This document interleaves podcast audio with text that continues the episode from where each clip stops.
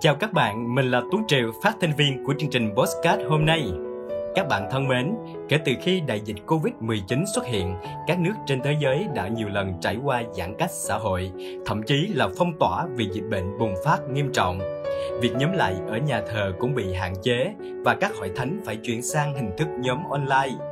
Những bỡ ngỡ và bối rối ban đầu của giờ nhóm trực tuyến dần dần cũng đã được thay thế bằng sự quen thuộc các chương trình cầu nguyện, học kinh thánh, sinh hoạt của các ban ngành cũng đã được thực hiện qua các nền tảng ứng dụng trực tuyến như Zoom hoặc Google Meet.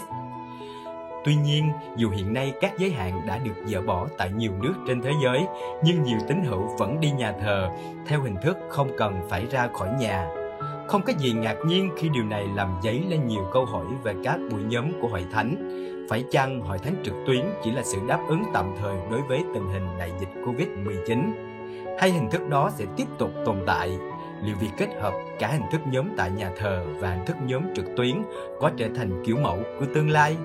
Đâu là hội thánh thật sự, trực tuyến hay trực tiếp? Gần đây, trường thần học Biblical Graduate School of Theology BGST đã mời tiến sĩ Peter Phillips giám đốc của Trung tâm Nghiên cứu Thần học về Công nghệ Kỹ thuật số CODEC đến chia sẻ về chủ đề này. Và tôi đã được học một số điều từ buổi chia sẻ hôm đó, trực tuyến và trực tiếp, đâu là hội thánh thật sự. Thế giới vật lý cảm giác sẽ thật hơn bởi vì nó cho phép sự tương tác bằng cơ thể. Vì vậy, cũng dễ hiểu khi nhiều người phải mất một khoảng thời gian mới thấy quen với việc tham dự giờ nhóm trực tuyến Điều đáng buồn là dù bây giờ các buổi nhóm tại nhà thờ đã được tổ chức trở lại ở một mức độ nào đó, nhưng một số người lại cảm thấy thất vọng với các buổi nhóm trực tiếp. Dù có mặt tại đó, nhưng họ không thể thông công cách ý nghĩa với các tín hữu khác và họ cảm thấy các nghi lễ rất xa vời. Thậm chí có người còn nói rằng họ thích tương tác qua không gian ảo bởi vì sẽ ít thất vọng hơn và ít mối đe dọa hơn. Cũng như thế giới ảo có thể cảm thấy là không thật thì thế giới hữu hình cũng chưa hẳn là thật. Cũng như bạn có thể cảm thấy cô đơn khi ở giữa đám đông thì người ta vẫn có thể hiện diện ở một nơi nào đó như tâm trí và linh hồn của họ ở một nơi khác. Cũng vậy, người ta có thể có mặt tại nhà thờ nhưng không có bất kỳ mối tương giao nào với Chúa và với các tín hữu khác. Vậy thì, đâu là hội thánh thật? Yếu tố quyết định một hội thánh thật là gì? Kinh Thánh không mô tả hội thánh theo ý nghĩa không gian vật lý. Thay vào đó, Kinh Thánh định nghĩa hội thánh là một cộng đồng tín hữu mà Chúa ngự trong mỗi chúng ta. Colosse đoạn 1 câu 27 Chúa có thể gặp gỡ con dân Ngài ở bất cứ nơi nào, dù là ở nhà thờ hay trên phương tiện trực tuyến. Chúa Giêsu đã giải thích chân lý này khi Ngài nói chuyện với người đàn bà Samari bên giếng nước. Giăng đoạn 4 câu 21 đến câu 24. Hãy tin ta, giờ sắp đến, các ngươi không còn thờ phượng cha trên núi này hay tại thành Jerusalem nữa, giờ sắp đến và đã đến rồi. Khi những người thờ phượng chân thật sẽ thờ phượng cha bằng tâm linh và chân lý, ấy là những người thờ phượng mà cha ta tìm kiếm. Đức Chúa Trời là thần linh nên những người thờ phượng Ngài phải thờ phượng bằng tâm linh và chân lý. Cuối cùng, yếu tố quyết định một hội thánh thật là sự tương giao giữa các tín hữu với Chúa và giữa các tín hữu với nhau. Vì vậy, dù nhóm lại tại nhà thờ hay nhóm trực tuyến thì chúng ta đều cần khích lệ sự thông công thật giữa các tín hữu và tạo ra không gian để mọi người trong thân thể đấng Christ có thể cùng nhau kinh nghiệm Đức Chúa Trời. Mỗi chúng ta đều có thể góp phần để hội thánh trở nên thật với chính mình và người khác.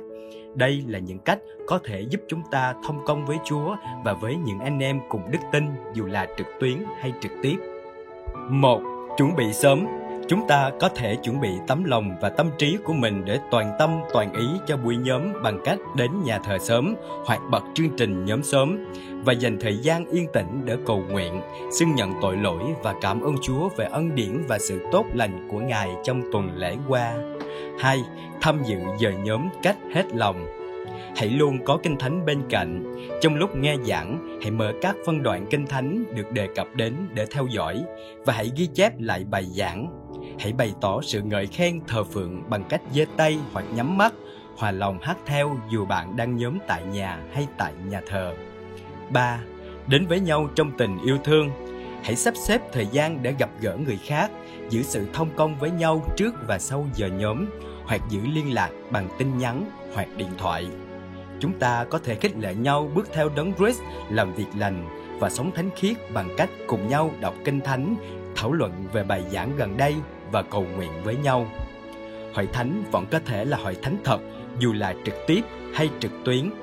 Trong bối cảnh vừa phải đảm bảo an toàn, vừa cần đáp ứng nhu cầu nhóm lại, hội thánh đang đối diện với cả thách thức lẫn cơ hội. Chúng ta có thể sử dụng cả hình thức trực tiếp và trực tuyến để đem đến những phương cách khác nhau cho sự thờ phượng chung và thông công với nhau. Bằng cách đó, chúng ta có thể giúp đỡ những anh chị em cùng đức tin đồng hành với nhau trong bước đường theo Chúa, dù tại nhà thờ hay tại nhà riêng. Cảm ơn các bạn đã lắng nghe chương trình podcast tuần này của ODB. Hẹn gặp lại các bạn trong chương trình tuần sau. Nếu các bạn yêu mến chương trình này, hãy nhấn like và subscribe để theo dõi cũng như ủng hộ ODB nhé. Cũng đừng quên bật thông báo để không bỏ lỡ những video mới nhất. Và nếu các bạn có bất cứ điều gì muốn chia sẻ cùng ODB, hãy bình luận bên dưới hoặc gửi về email vietnama.odb.org nhé. Còn bây giờ, xin chào và hẹn gặp lại!